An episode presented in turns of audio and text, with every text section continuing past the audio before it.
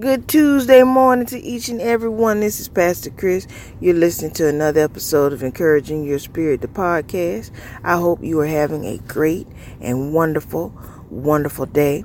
We're continuing our discussion this morning, looking at Luke 15. Saturday's devotion was on Luke 15, 1 through 2. And today we are looking at Luke 15, 3 through 10. And it reads, one moment. Then Jesus told them this parable. Suppose one of you has 100 sheep and loses one of them.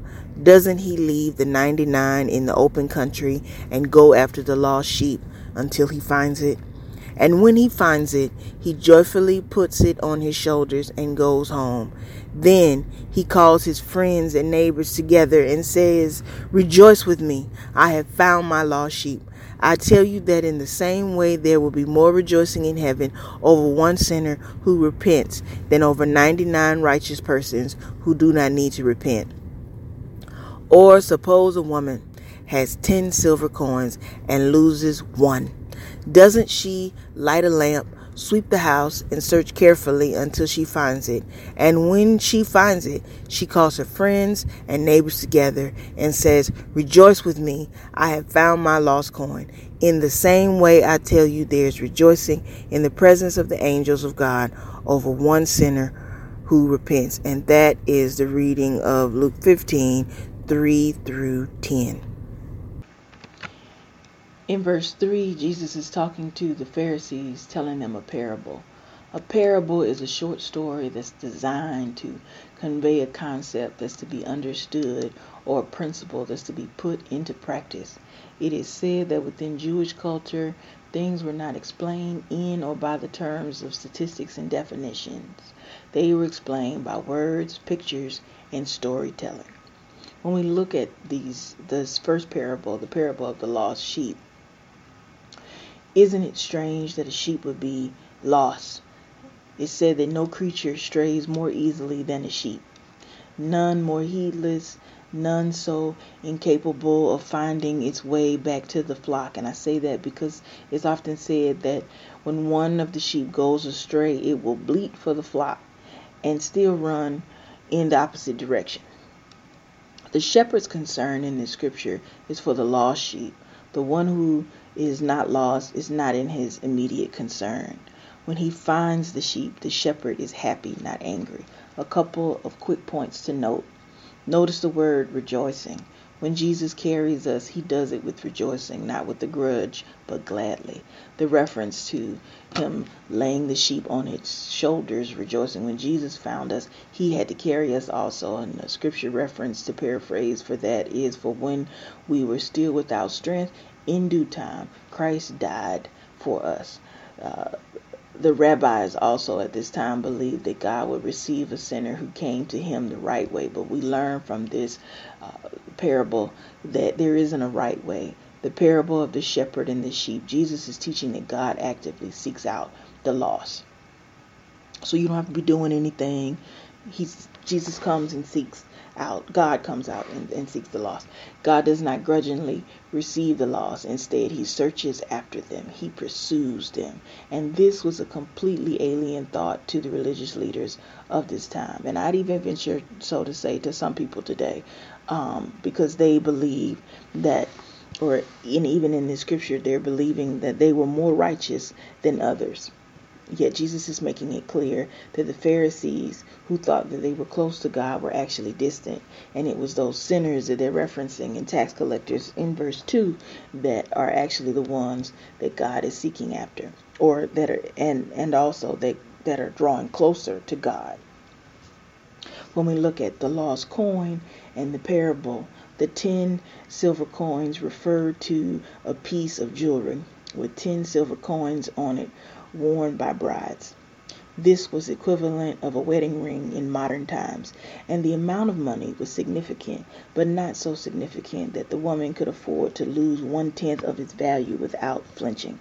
And in this story, Jesus is actually posing a rhetorical question to the Pharisees. forcing them to imagine themselves as a woman. This would have been extremely offensive and difficult for them because they considered women to be inferior to men. Yet the Pharisees, who were lovers of money, would have had to admit that they too would have searched carefully until the missing coin was found. The woman was so happy at finding her lost coin that she couldn't wait to tell all of her friends about it. The greedy Pharisees would have easily identified with that sentiment. So when we think about what do all of these parables, these two parables, mean in context for today, it means that Jesus is answering the verse 2 when they make that statement about this man receives sinners and eats with them, because he associates with all kinds of people, because God values us.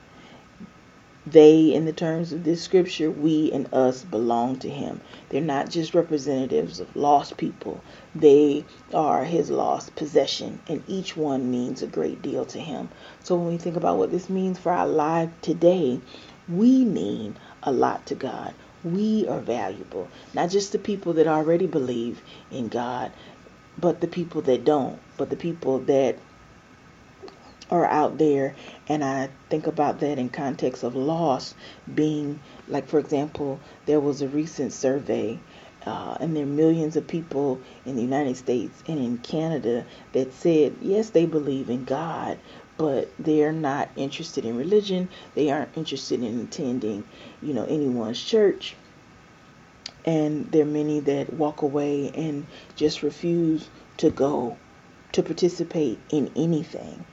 And I'm concerned about this.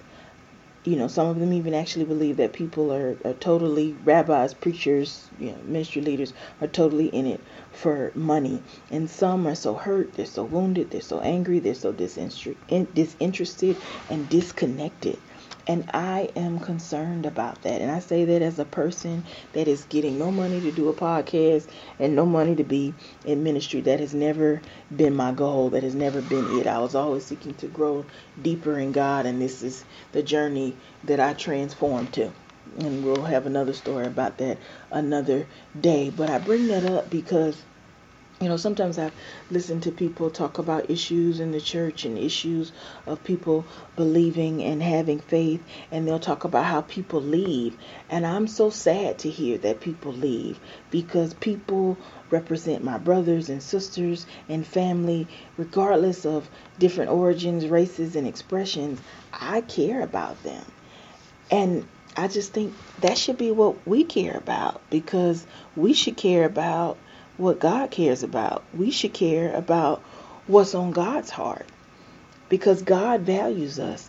He's always bringing us to himself. He never writes us off. He never cuts us off. And we represent his sheep. We represent his people. And until I'm no longer on this earth, I will always be concerned about people and want to go and get them, meet them where they are, point them to Christ, because we're all Abba's kids. We belong to that. And I find struggles in that, because sometimes I'm struggling. I've said this to my apostle, I don't know where we're bringing them to, because sometimes it's a whole different issue in getting them to come to church. And I understand, and maybe I understand because my own testimony has been, I walked away, and two, but Abba came and got me. And he didn't do that just for Chris. He did that for the Jameses, the Shaquans, the Keishas, the Antoines. And I'm just saying their name because I know them. But put your own name in there. The Susies, the Barbaras, Daquan, for every whosoever. Abba brings us closer to himself. We matter. We are valued. We're his people, and I'm just at the point, like I'm saying, I want to value what God values and feel what God feels. And I want the things and the people that are on his heart to be on my mind and my motivation each and every day. And I think that's what we should be doing as believers and people of faith, because otherwise, what is it that we're really talking about doing? Just my thoughts, I hope that made sense. I hope that encouraged your spirit. I hope that gave you something to think about. What's our heart motives when we look at these parables and we look at, what's really going on you know, what are we really trying to do? You know, our response is always to value what God wants, what God feels, to show his heart, to show his nature, to show who he is. And that's all I have today. I hope, like I said, that's encouraged your spirit. I hope that's giving you something to think about. And we'll also be continuing, hopefully Friday. I'm going to be out of town, but I'm still going to try to do it. The last parable in this scripture is on the prodigal son, and I know there's some great things that come out of that, because I really believe we've been talking about that in ways that aren't helpful and aren't encouraging and are just absolutely wrong. Just my thoughts, you know. So tune in for that.